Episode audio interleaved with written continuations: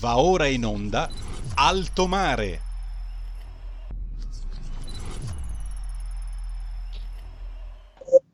Buonasera e bentrovata Sara Garino. Buonasera, buonasera, bentrovati per una nuova puntata di Alto Mare. Ringraziamo Roberto Colombo al timone della nostra regia. Roberto, vuoi ricordare tu i numeri di telefono per poter partecipare alla diretta?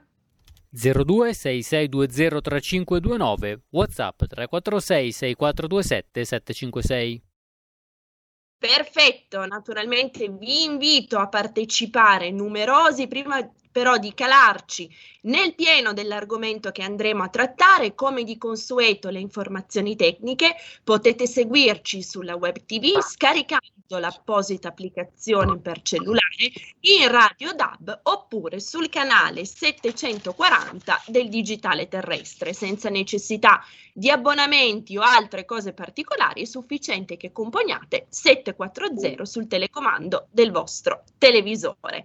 Di che cosa parliamo questa sera? Parliamo di Afghanistan. L'Afghanistan 20 anni dopo, o meglio 20 anni di guerra di permanenza militare occidentale in Afghanistan. Ne parliamo, lo vediamo già collegato con un grandissimo amico di Alto Mare, una voce che gli ascoltatori di RPL ormai conoscono, Claudio Verzola, che come sapete è responsabile delle relazioni istituzionali di AIS, l'Associazione Italiana Sicurezza Sussidiaria, quindi si occupa di questioni che ineriscono la sicurezza, in particolare lo fa anche all'interno dell'UNI, andando ad occuparsi di organizzazione appunto e gestione della sicurezza, fa anche parte della Commissione Sicurezza del Cittadino all'interno per l'appunto dell'UNI, quella commissione che redige le norme tecniche per l'organizzazione e la pianificazione della sicurezza nell'ambito di convegni ed eventi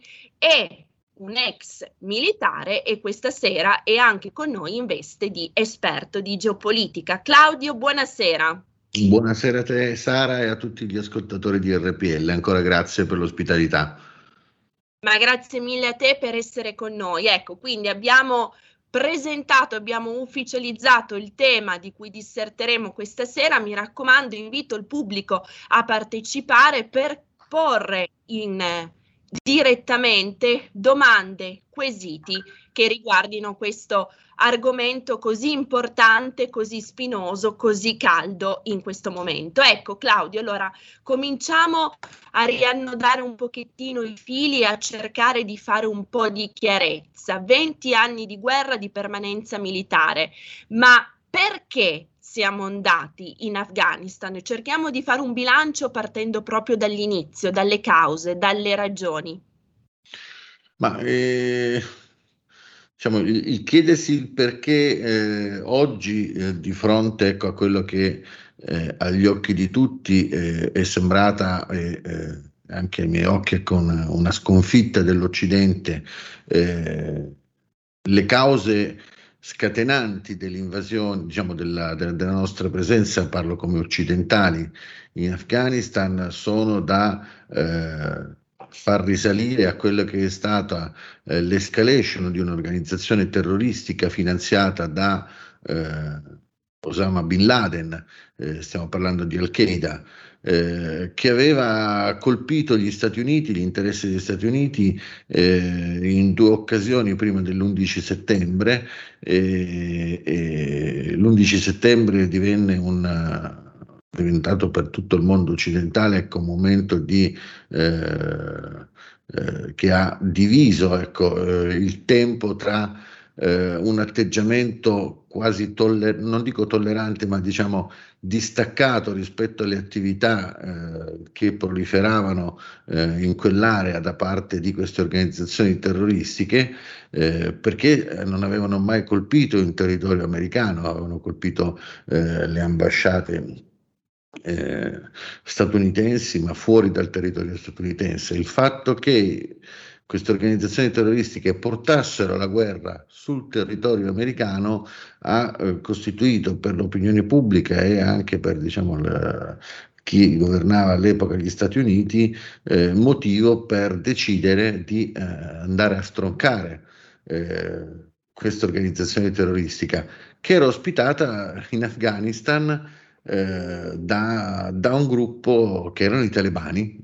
E quindi eh, Osama Bin Laden ospitato dai talebani che avevano eh, preso il potere eh, in un Afghanistan martoriato, sappiamo oramai tutti, ecco, la storia dell'Afghanistan è una storia di guerre infinite, eh, interne e guerre infinite eh, anche esterne, ecco, dal periodo della guerra fredda, quindi dall'invasione sovietica eh, ai giorni nostri, l'Afghanistan non ha avuto eh, praticamente mai pace. E quindi diciamo la, la ragione tecnica è, era debellare le basi eh, dove, eh, i, tale, dove eh, i membri di Al-Qaeda eh, diciamo, facevano addestramento e si preparavano a diversi attacchi, ecco, quindi colpire eh, Osama Bin Laden e disarticolare un'organizzazione che era diventata capace di portare la guerra sul territorio americano. Ecco, ecco Claudio, ascolta, mi viene spontanea a questo punto una domanda, ma se i talebani sono stati coloro che hanno in qualche modo dato asilo ad Al-Qaeda, come ci hai dettagliato tu, la domanda che ti faccio è, ma com'è possibile pensare oggi di rivolgersi a quegli stessi talebani, quegli stessi talebani, chissà qualcuno dice che sono cambiati, sono un po' cambiati, diciamo che eh, le notizie che sono pervenute nell'ultimo mese, soprattutto quelle che ci sono arrivate negli ultimi giorni, non sembrano decisamente deporre a favore di questa tesi. Ecco, ma vengo alla domanda, è credibile un'organizzazione, sono credibili, credibili tra, tra virgolette, diciamo in senso diplomatico, dei personaggi che sono senz'altro stati storicamente conniventi incidenti con terroristi conclamati, con i responsabili dell'11 settembre? Allora, rispetto alla credibilità, eh, credo, ecco, bisogna andare a definire per noi che cos'è credibile. Mm. Se è credibile eh, un soggetto che eh, prende un accordo con noi e lo rispetta, eh, dobbiamo dire che i talebani hanno eh, preso degli accordi con l'amministrazione statunitense e l'hanno rispettata. E se credibile per noi è il rispetto eh, di regole della comune convivenza civile eh, che noi occidentali siamo abituati a credere come oramai eh, consolidati e quindi il rispetto eh, della vita dell'uomo, il rispetto della, della donna, il rispetto di tanti altri aspetti della vita civile eh, quello è un altro paio di maniche, ecco, non, è, non fa parte della credibilità. Diciamo che da quello che si vede, da quello che eh, si apprende, da quello che arriva eh, in Occidente da varie fonti, eh, i talebani, questi talebani eh, sembrerebbe eh, diciamo che abbiano fatto tesoro di quelle che sono state le esperienze che loro stessi hanno avuto in passato pur non rinnegando nulla di quelle che sono eh, le loro basi dal punto di vista ideologico. La loro legge eh, l'hanno applicata immediatamente, la Sharia, non, da quello non transigono, eh, pur tuttavia hanno eh, impostato un discorso di politica estera ed è lì la novità. Mm. Un discorso di politica estera eh, che eh, gli è stato offerto eh, dagli Stati Uniti d'America su un piatto d'argento perché è con, con, loro che gli Stati Uniti d'America hanno preso accordi e, e gli stati diciamo avversi all'Occidente è con loro che stanno in questo momento prendendo accordi, parlo della Cina e della Russia.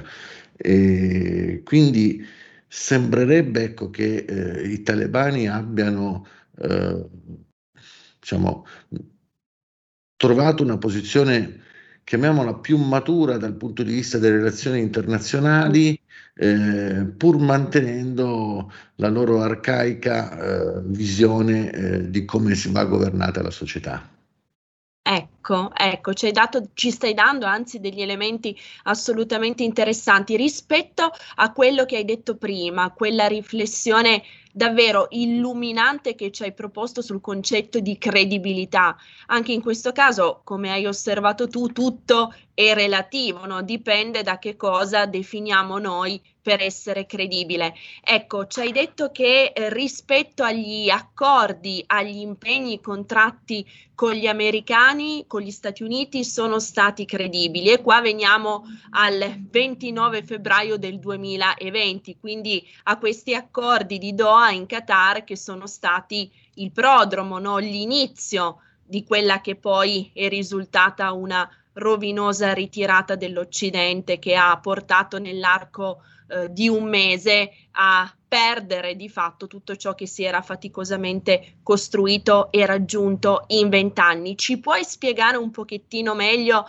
in che cosa sono consistiti questi accordi di Doha? Tra l'altro eh, dietro a, alle nostre spalle campeggia proprio l'immagine, la fotografia di questo momento storico, probabilmente anche questo uno spartiacque negativo ecco, del, della storia. Eh, nella, nella, fotografia vediamo Baradar che non a caso figura adesso tra le fila del governo del nuovo Emirato islamico, Baradar ovviamente in rappresentanza dell'Afghanistan e poi vediamo Khalilzad, un diplomatico di origine afghana ma naturalizzato statunitense che ha eh, siglato appunto per gli Stati Uniti. All'epoca, ricordiamolo, presidente era Donald Trump. Accordi di Doha, Claudio, illuminaci. Allora, eh, gli accordi di Doha e gli accordi di Doha vedono, teniamo conto ecco, di quello che era all'epoca eh, dell'amministrazione Trump la situazione sul campo. Eh, in Afghanistan era stabile eh, diciamo, un governo eh, appoggiato dalla, dalla Nato eh, e dal, dall'Occidente eh, che aveva il pieno riconoscimento da parte della comunità internazionale, eh, dotato di un esercito che eh, nel corso di, delle varie missioni che si sono susseguite eh, sul territorio, eh, il governo afghano era riuscito a eh, diciamo, strutturare eh, con delle forze di polizia e, e un esercito dotato anche di appoggio aereo, forze aeree e quindi non soltanto di, dal punto di vista di forze aeree eh, offensive ma anche dedicate al trasporto e alla ricognizione. Quindi diciamo un, un assetto completo, moderno eh, per eh, difendere ecco, un, uno Stato che erano vent'anni che veniva badato dall'Occidente. E l'accordo di Doha, eh, quello che mi colpì nel momento in cui diciamo, le notizie cominciarono a uscire eh, su, eh, su questo accordo fu eh, la stranezza di chi componeva il tavolo dell'accordo perché non, eh, l'accordo di Doha ha visto presente eh, questo signore Baradar eh, che, che, era stato tra l'altro eh, arrestato da eh, Pakistan su indicazione dell'allora presidente Obama, se non ricordo male, eh, e quindi ritenuto dagli Stati Uniti comunque ecco, un, eh, un elemento eh, diciamo, pericoloso, tant'è vero che ne chiesero l'arresto, eh, considerato tra l'altro il genere del Mullah Omar, quello famoso ecco, che scoppò, scappò eh, dall'ipertecnologico assalto che fecero gli Stati Uniti d'America eh, durante la battaglia di Tora Bora e, e, e quindi diciamo un personaggio che eh, nella, nella, sua, nella, sua, esistenza eh, non ha mai eh, diciamo, rinnegato quelli che erano i suoi legami eh, con eh, un, Islam molto, diciamo, non moderato, ecco, è stato uno di quelli che fondò una madrassa a, eh, in Pakistan, fu ministro della difesa e si è occupato eh, ad alti livelli per i talebani nel corso degli anni ecco, della gestione dell'organizzazione dei talebani stessi. E stride il fatto che pur in presenza di un governo eh, creato dal, dall'Occidente, perfettamente legittimato a livello internazionale, a questo accordo gli americani hanno eh, preferito parlare direttamente con i talebani. Ed è lì che eh, diciamo, ho visto eh, più che un accordo eh, per eh, stabilire un ordine eh, dopo una vittoria, ma eh, mi è sembrato o mi ha dato l'impressione di un eh, tentativo riuscito da parte degli Stati Uniti di disimpegnarsi da un territorio e da una situazione eh, che ormai era diventata una palude perché eh, vent'anni di guerra hanno comportato sforzi economici e eh, di vite umane eh, notevoli, eh, rispetto ai quali a quanto pare ecco, solo i talebani potevano assicurare un'uscita dal territorio in totale tranquillità. E quindi anche lì l'affidabilità di questi talebani, eh, l'affidabilità e il riconoscimento principe eh, gli è stato dato durante questo accordo. Mm. E, e questo ha comportato tutta una serie di problematiche a cascata, eh, tra cui eh, quella della, eh, dello sfaldamento dello Stato afghano, perché nel momento in cui non viene riconosciuta l'autorevolezza del presidente e del governo, perché gli Stati Uniti hanno trattato con i talebani, eh, dal giorno dopo sono cominciate ad accadere diciamo, vicende sempre più preoccupanti che ci davano un segnale che eh, non intercettato dalla, dall'intelligence, ma probabilmente non intercettato dall'intelligence, almeno questo dicono eh, alcuni analisti, ma eh, il fatto che il governo cominci, cominciò a non pagare più gli stipendi al, all'esercito, alla polizia e ai funzionari dello Stato eh, per, per, parecchi mesi, ecco, era un segnale che qualche cosa stava già cambiando.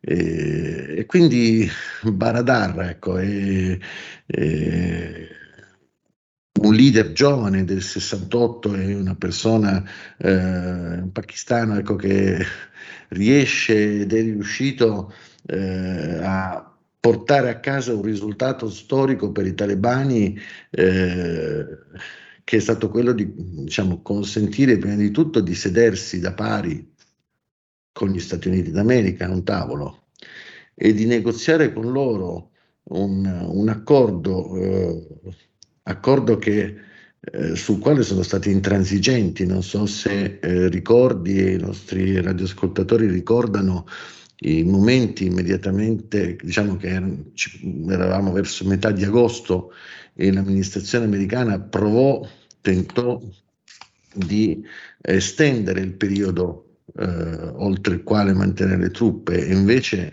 i talebani dissero questo giorno voi vi siete accordati che sareste andati via e noi da quel giorno in poi non garantiamo più nulla. Mm. Tu, ed è lì che è successo il, eh, diciamo, il, precipitare della situazione e tutte le scene che noi abbiamo visto. Eh, scene che tra l'altro eh, sono state interpretate diversamente dall'altra parte del mondo, mentre noi in Occidente i nostri media facevano vedere eh, quelle scene eh, veramente orribili di file di persone eh, ammassate all'aeroporto che si aggrappavano disperati agli aerei, eh, in Cina, in Russia, eh, le immagini erano completamente diverse, ecco, per chi diciamo, è eh, diciamo, dentro i lavori non saranno sfuggite le immagini di copertura, ecco questo è il termine tecnico che si usa per dire, diciamo, per illustrare ecco, i servizi che eh, nello stesso periodo venivano fatti dalla televisione cinese, eh, dove c'erano strade ordinate di Kabul con persone che eh, svolgevano le loro faccende in Occidente noi vedevamo invece le scene che avvenivano all'aeroporto. Eh, dove cosa è stato? Dove è stato un, uh, il, diciamo, una, la soluzione che gli Stati Uniti d'America hanno voluto trovare per uscire eh, senza avere eccessivi danni, consegnando di fatto il paese nelle mani dei, dei talebani. Certo. Ecco Claudio, stavo pensando mentre ti ascoltavo, la frase che prima di tutte le altre mi viene in mente guardando quella foto che campeggia alle tue spalle è una citazione di Enrico Fermi, no? quando diceva dove sono tutti gli altri? In effetti si è tanto parlato di Nato, si è tanto parlato di Alleanza Atlantica, di alleati appunto, però lì ci sono soltanto due persone, ecco, e questo è davvero il vulnus, diciamo, il peccato originale che poi ha, ha determinato il tracollo a cui abbiamo assistito e, che, e a cui stiamo assistendo. Ma che anche, diciamo, eh, è anche diciamo, la, la causa che mm. secondo me eh, della, del problema Afghanistan, perché mm. vent'anni mm. di operazioni condotte eh, sostanzialmente dagli Stati Uniti d'America, perché sono dal punto di vista militare e di impegno, eh, gli Stati Uniti hanno, eh, avevano diciamo, l'impegno più grande di tutti quanti gli altri membri della coalizione, quindi diciamo, il governo di fatto delle operazioni su larga scala era eh, statunitense. Eh, il, risultato eh, dello sfaldamento di questo Stato, il risultato del uh, ripristino dei talebani ha uh, cominciato a far vacillare in alcuni le- alleati, soprattutto all'interno della Nato, uh, la credibilità stessa degli Stati Uniti, perché probabilmente gli Stati Uniti, gli analisti statunitensi non sono stati in grado di interpretare eh, quello che è eh, un territorio eh, molto particolare. L'Afghanistan eh, diciamo, è, è, stato un osso duro per parecchie potenze, ecco, non soltanto eh, per, per, la coalizione occidentale. E, e, e non riuscire minimamente a tenere neanche un mese il territorio dopo vent'anni di occupazione, eh, contrariamente a quanto è avvenuto dopo l'occupazione sovietica. Dopo mm. l'occupazione sovietica c'è stato un minimo di tenuta.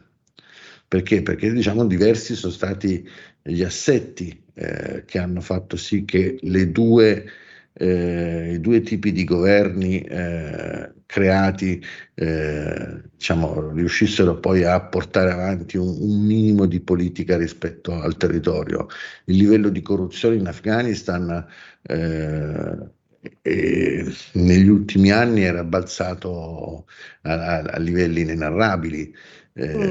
e quindi diciamo anche una disaffezione da parte di alcuni pezzi della popolazione rispetto al governo che non era più ritenuto credibile perché la corruzione eh, era dilagante e eh, corruzione e diciamo, scarso senso di attenzione per quello che potevano essere gli interessi strategici un, della Repubblica afghana, perché poi alla fine il presidente afghano non ha esitato un attimo a scappare eh, con, dicono con le valigie piene di soldi eh, e, e, rifugiarsi poi diciamo, negli Emirati Arabi, perché questo diciamo, poi è stato il punto di, il punto di arrivo.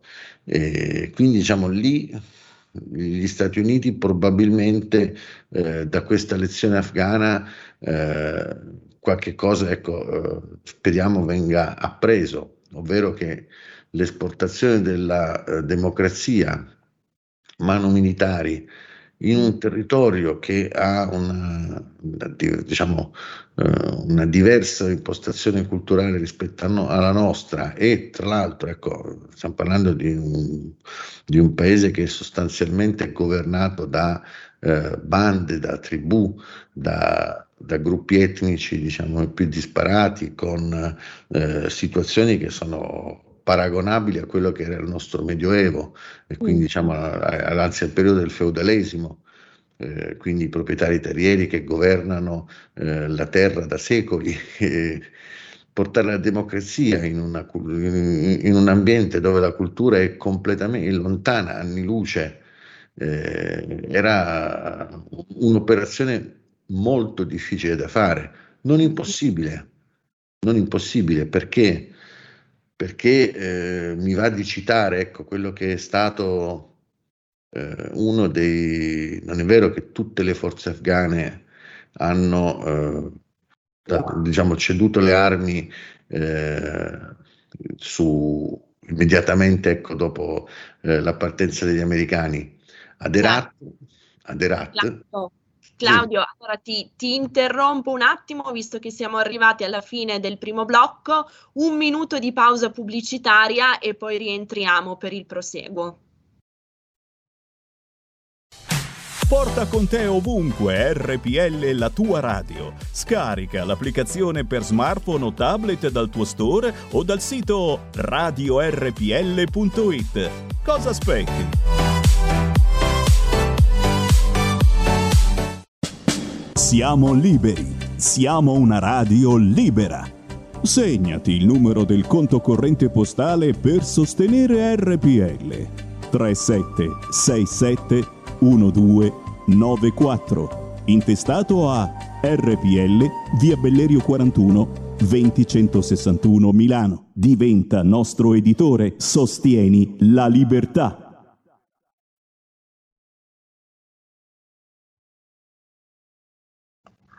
Seconda parte della trasmissione, la linea ritorna a Saragarino. Grazie, grazie mille Roberto, ben trovato a tutto il pubblico. Secondo blocco di Alto Mare, puntata dedicata all'Afghanistan, bilancio di 20 anni di guerra, di permanenza militare. Lo facciamo con Claudio Verzola, voce ben nota, abbiamo detto, al pubblico di Alto Mare. Claudio, prima di ridarti la parola, ci stavi proponendo un ragionamento, una riflessione articolatissima, doviziosa, che tocca molti punti chiave rispetto ai quali dovremmo fare per ciascun punto una puntata ad hoc, da tanto sono importanti. Mi è venuta in mente una, un, una frase che ho letto in questi giorni sulla tanta stampa internazionale che ovviamente si sta occupando della questione ed è una frase detta a suo tempo da Lord Carson, vice re dell'India, che richiama, ricalca quello che ci stavi raccontando tu prima. L'Afghanistan, diceva Carson, è una terra facile da invadere, impossibile da governare, pericolosa da abbandonare. È esattamente il quadro a cui stiamo assistendo in questi giorni. Sì, è una considerazione rispetto a un territorio fatta da un paese ecco, che eh, vive a fianco ecco, praticamente alla, alla, uh, all'Afghanistan ed è una considerazione giusta. Mm. E noi stavamo parlando prima diciamo, del diverso assetto eh, e del perché eh, diciamo, si, è, si, è, arrivati a questo sfaldamento eh, della macchina statale costruita in vent'anni dall'Occidente in poche settimane eh, con la conquista dilagante de, di quasi tutti, diciamo, di tutti i territori, perché oramai eh, tutto l'Afghanistan è nelle mani eh, dei talebani, anche diciamo, eh, i mujahideen eh, dell'Alleanza del Nord ecco, che resistevano nella valle, il Panshir, sono stati sconfitti oramai. E, la, perché non siamo riusciti a costruire eh, un, un, senso dello Stato, un senso di appartenenza eh, e, e, la domanda che secondo me eh, alla quale bisognerà dare risposta prima di avventurarci nuovamente eh, in una situazione di questo tipo. E, e dicevo il diverso assetto delle, delle varie culture occidentali che hanno contribuito allo sforzo nato eh, con la Forza Internazionale di Assistenza alla Sicurezza, l'ISAF. La, l'esempio ecco, che voglio portare è quello che le, l'esercito italiano ha fatto sul territorio afghano. Voglio citare due, eh, due situazioni particolari. La prima è, il, diciamo, è nell'epilogo, nella caduta di Herat, Herat è, è una, una, città che è nella parte nord eh, occidentale dell'Afghanistan, quasi al conf- praticamente al confine con l'Iran. Eh, Herat era sotto controllo dell'esercito italiano di fatto e nella, eh, nell'ultima battaglia ecco, che eh, c'è stata eh, per il controllo di Herat quando oramai i talebani stavano dilagando, eh, c'è stata un'unità dell'esercito afghano, un'unità speciale dell'esercito afghano, l'unità 555 che eh, voglio citare per questo motivo. Sono gli unici che hanno resistito fino all'ultimo uomo, sono gli unici che hanno combattuto per difendere il loro territorio. E questi uomini sono stati addestrati dagli italiani, gli ufficiali comandanti di questa unità hanno frequentato l'Accademia di Modena, la, la, la, scuola di applicazioni di Torino, sono stati addestrati dai nostri eh, paracadutisti, dai nostri carabinieri di Toscania a, a muoversi e ad operare sul territorio afghano. E come commentava ecco, un, un ex comandante eh, Dice, li abbiamo, li abbiamo addestrati non soltanto a sparare, ma gli abbiamo addestrato anche la testa.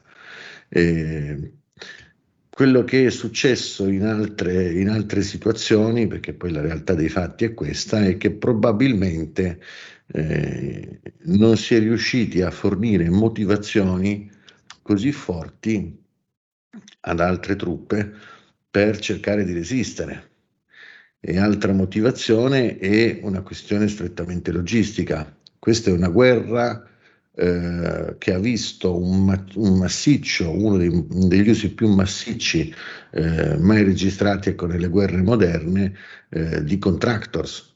Mm. La, la, la, vera guerra è stata fatta dai contractors. Eh, l'esercito afghano, eh, che è composto da eh, quasi, tut, quasi, tutte le armi perché a loro manca solo la marina, non hanno appoda, sbocchi al mare. Eh, quindi diciamo l'aviazione e l'esercito, le truppe di terra, eh, addestrate secondo diciamo, gli standard occidentali, gli standard NATO, eh, avevano un vulnus, avevano un problema. Tutta la parte della logistica e tutta la parte della manutenzione non era in mano a loro, era in mano ad, aziende di contractors, la maggior parte statunitensi, che si occupavano di fargli avere le munizioni, che si occupavano di riparare i loro mezzi.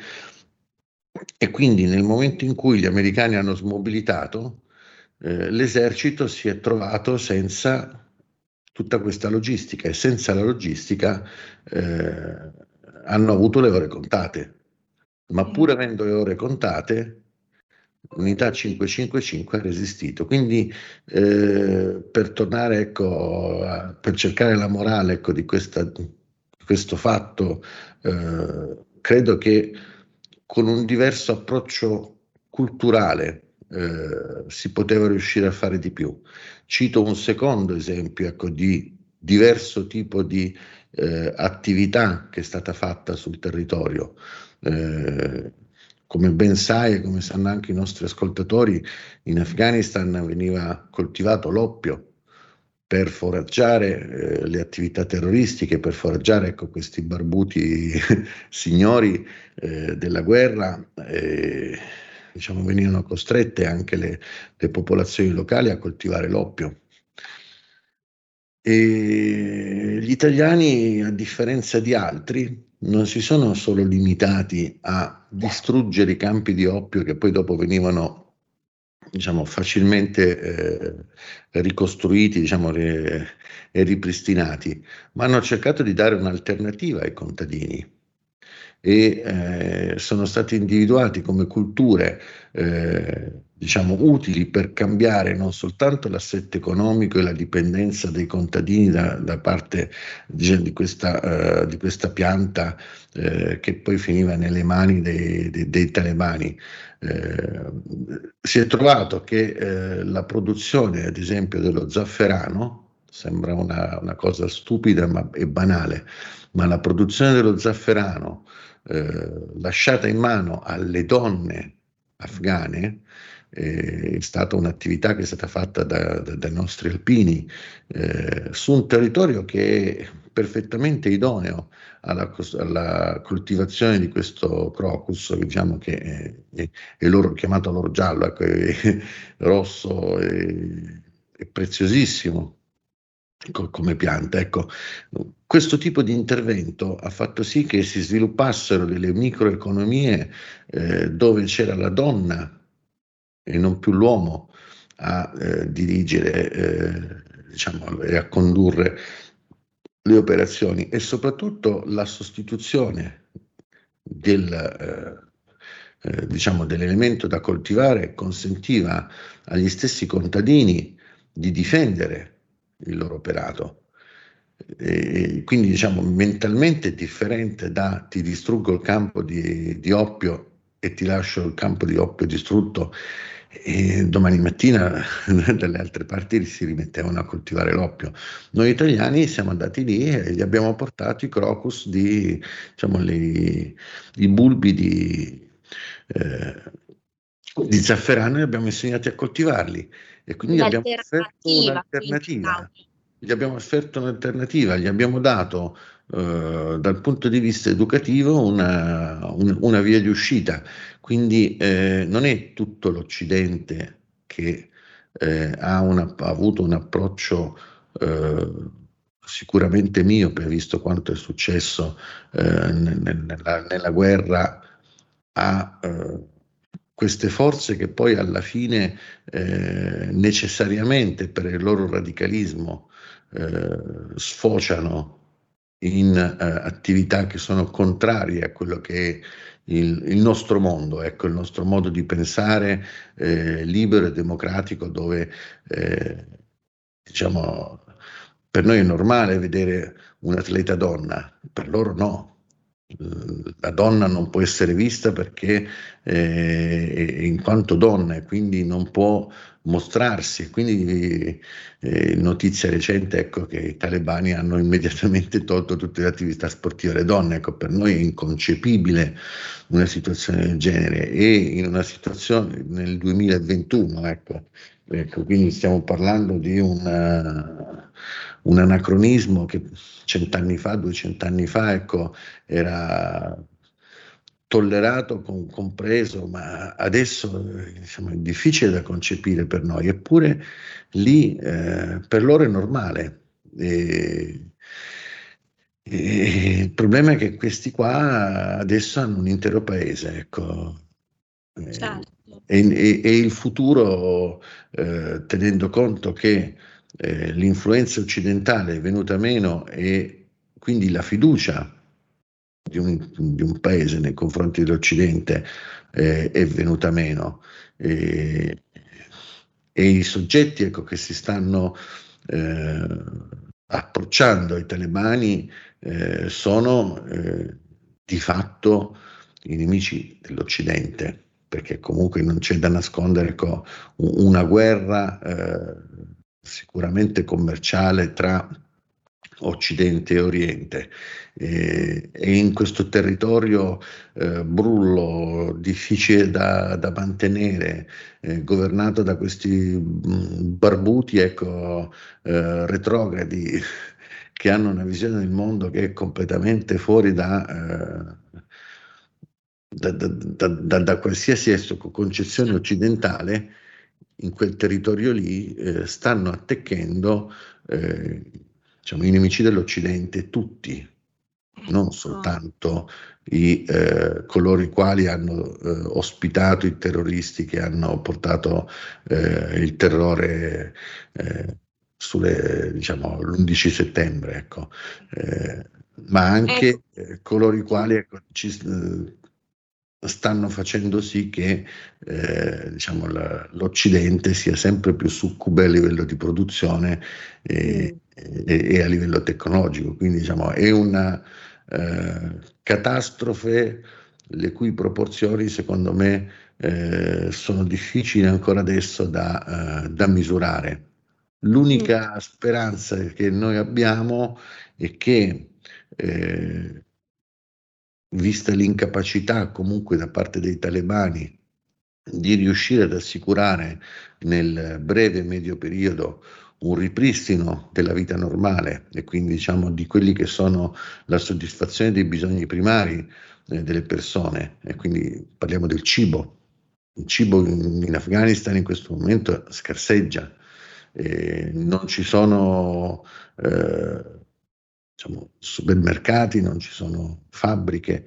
Eh, I talebani si stanno preoccupando di islamizzare il paese, ma non di dargli da mangiare.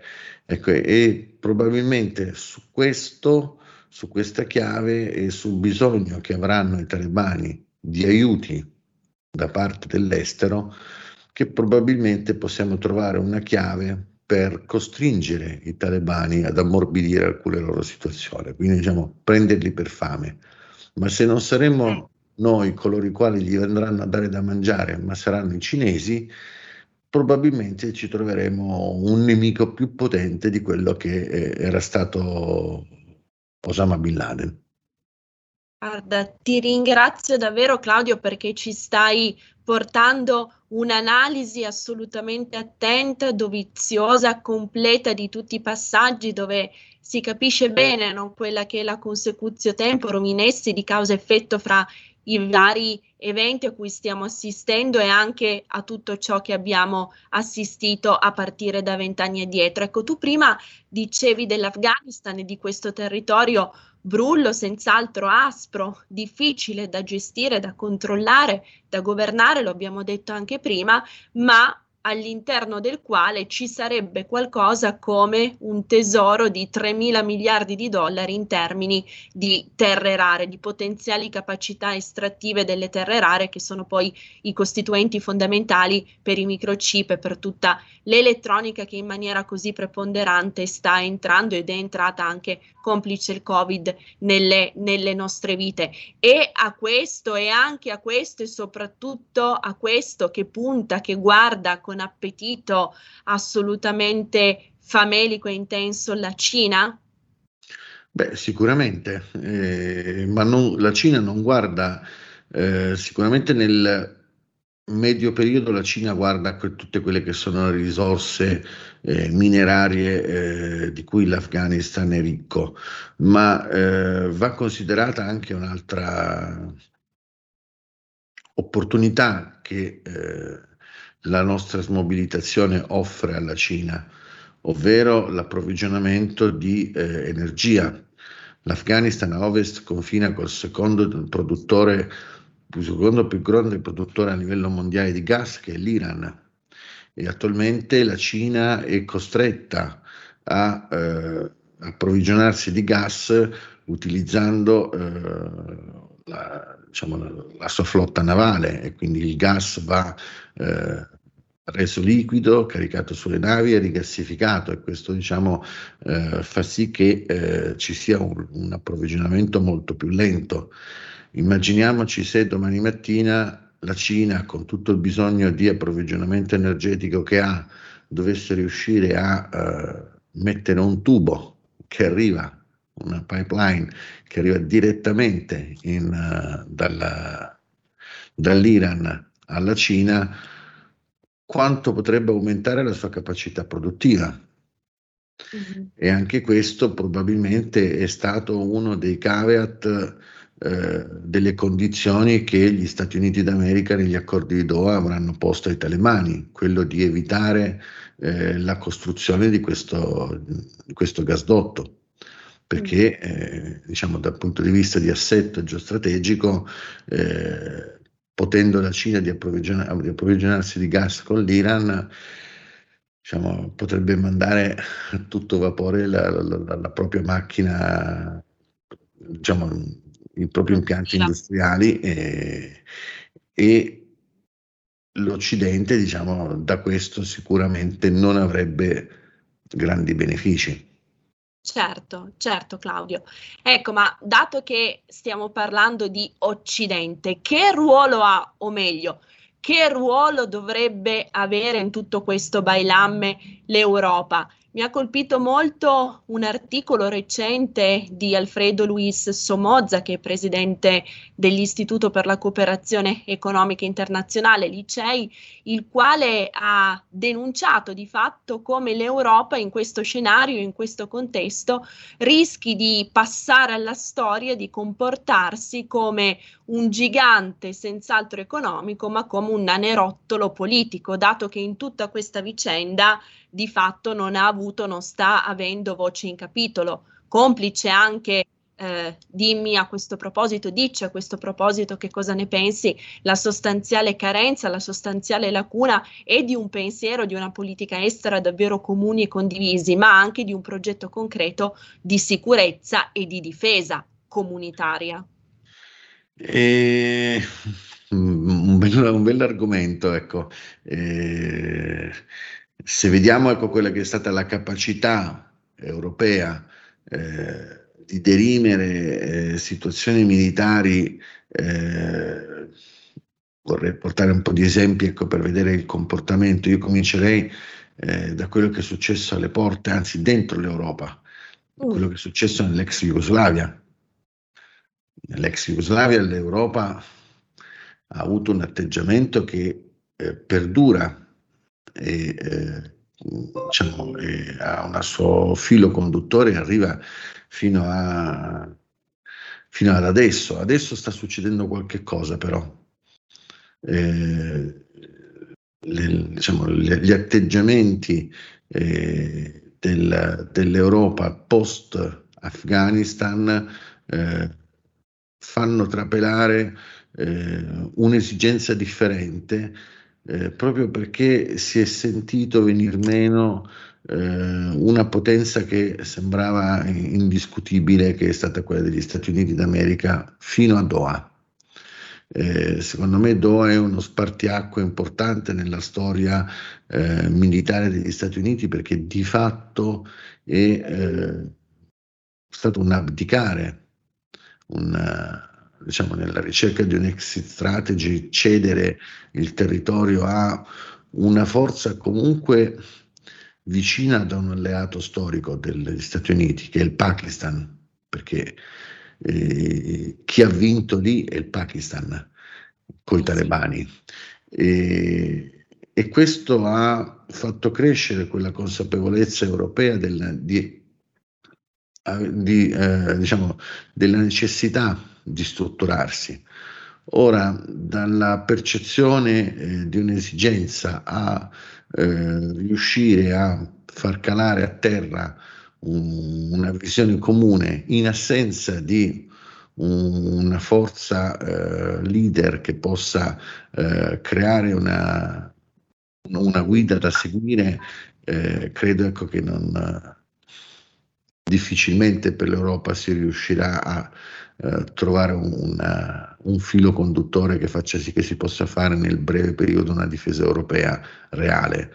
Basti pensare eh, dopo la Jugoslavia a quello che è successo in Libia, dove l'interesse strategico nazionale italiano è stato pesantemente leso da, dai francesi e dagli inglesi senza che siamo tutti europei, senza che noi riuscissimo in qualche modo a eh, arginare una situazione.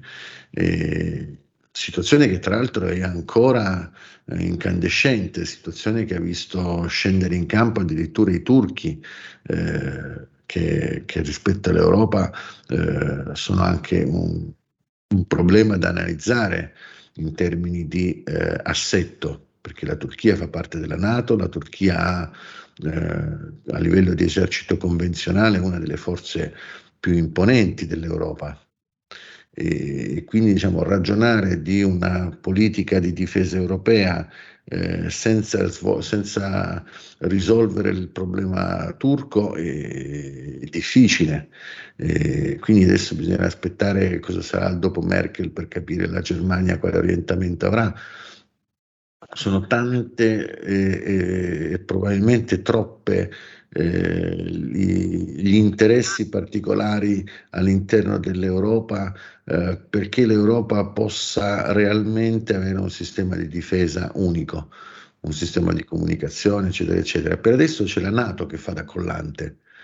Dico per adesso perché purtroppo abbiamo visto ecco, anche lì la Nato in Afghanistan ha preso purtroppo, ecco, c'è da dirlo, mh, mm, magari diciamo, non, non, una sconfitta sul campo perché eh, il numero di perdite eh, diciamo, non è stato eccessivo e, e comunque il controllo militare fin quando ci siamo stati eh, è stato ottenuto, ma l'indomani della nostra partenza tutto è tornato come prima. È stato come fare una scritta su bagnasciuga al mare, ecco, d'estate tutti quanti si divertono a fare le scritte, e la prima onda è scomparso tutto. Ecco, vent'anni eh, Qualche insegnamento porteranno anche alla dottrina militare non soltanto della Nato, eh, ma dell'intero Occidente. Quindi adesso è tempo di rielaborare e per l'Europa tempo di risolvere le sue problematiche storiche, perché io ripeto, dall'ex Jugoslavia arrivare fino alla, alla Libia, ecco, di, di problematiche irrisolte ce ne sono state e ce ne sono. Certo, grazie, grazie davvero Claudio per questa analisi così attenta e così doviziosa e anche con eh, l'efficacia e l'evocativa immagine, ancorché triste, della, della scritta no? sulla sabbia portata via dall'onda del mare. Un'immagine che davvero meglio di molte, molte altre, eh, come dire, affermazioni o di altre perifrasi, di altre analisi non altrettanto attente come quella che ci hai proposto tu questa sera rende davvero l'idea di che cosa sono stati questi 20 anni portati via così nell'arco di 20 giorni, di poco più di un mese. Ci torneremo, però ci torneremo perché gli argomenti sono tanti, le problematiche da affrontare sono molteplici, ci sono tante variabili, come ci hai ricordato tu pochi, pochi minuti fa, e quindi ti invito sin da ora per il prosieguo di questa puntata, Claudio. Grazie davvero per tutto quello che ci hai eh, così mirabilmente spiegato questa, questa sera. Grazie a voi. Grazie Claudio. Grazie al nostro Roberto Colombo, timoniere in regia, a tutti voi che ci avete seguito. Non cambiate frequenza perché i programmi di RPL continuano, come dico sempre in chiusura, siate i vostri sogni. A presto e buona serata. Avete ascoltato Alto Mare